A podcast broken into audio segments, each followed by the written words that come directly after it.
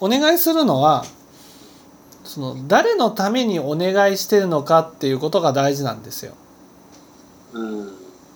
それが相手のためだとかね、相手がやるべきだっていうふうに思ってたら不満が起きてくるんですよ。いや、まあそう思ってますからね。でもそれは相手のためにやるんじゃなくて、自分がこうなったらいいっていうふうに思ってるんです。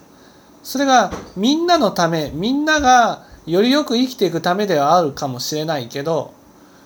そのみんなが良くなってほしいっていうふうに思うのは私の願いなんですよ。だから私の願いのために私が動く。ね、よく僕の話の中で家に帰ってきたらその靴が乱雑になってたと。そうするとね、靴をね帰ったら揃えることぐらい当然だろうっていうふうに思う。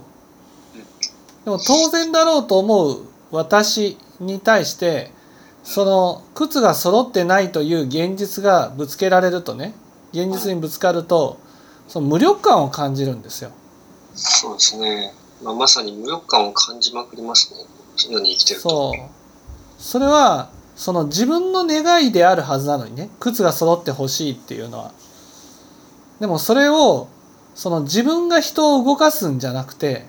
人が動いてくれて当然っていうふうに思ってるところに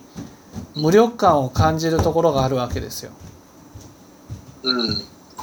だから自分があくまでもその靴が揃ってほしいと思うなら、その人が靴を揃えなくてもね、自分が揃えるとか、自分が備品が治ってほしい、みんなにやってほしいって思うなら、あくまでも自分のお願いとして動かしていくと。